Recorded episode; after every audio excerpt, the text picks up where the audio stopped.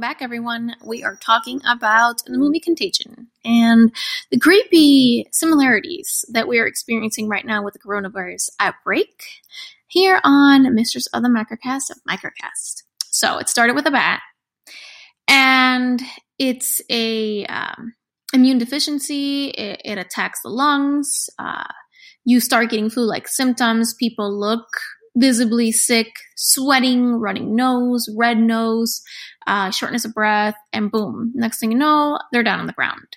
One of the things that's different between the um, virus in the movie Contagion versus the current uh, epidemic we're dealing with here, or pandemic rather, is that it's not seemingly attacking only people with just uh, compromised immune systems. It is uh, attacking everybody. The the outbreak that happened during the movie Contagion was not um, not discriminatory whatsoever. This particular virus attacked old, young, and everyone in between. They did not care if you were in excellent health or not, and it was through contact. So if you touched something that someone who has it touched, then boom, you had it. And you were just a transmitter, you know, transmitting and transmitting.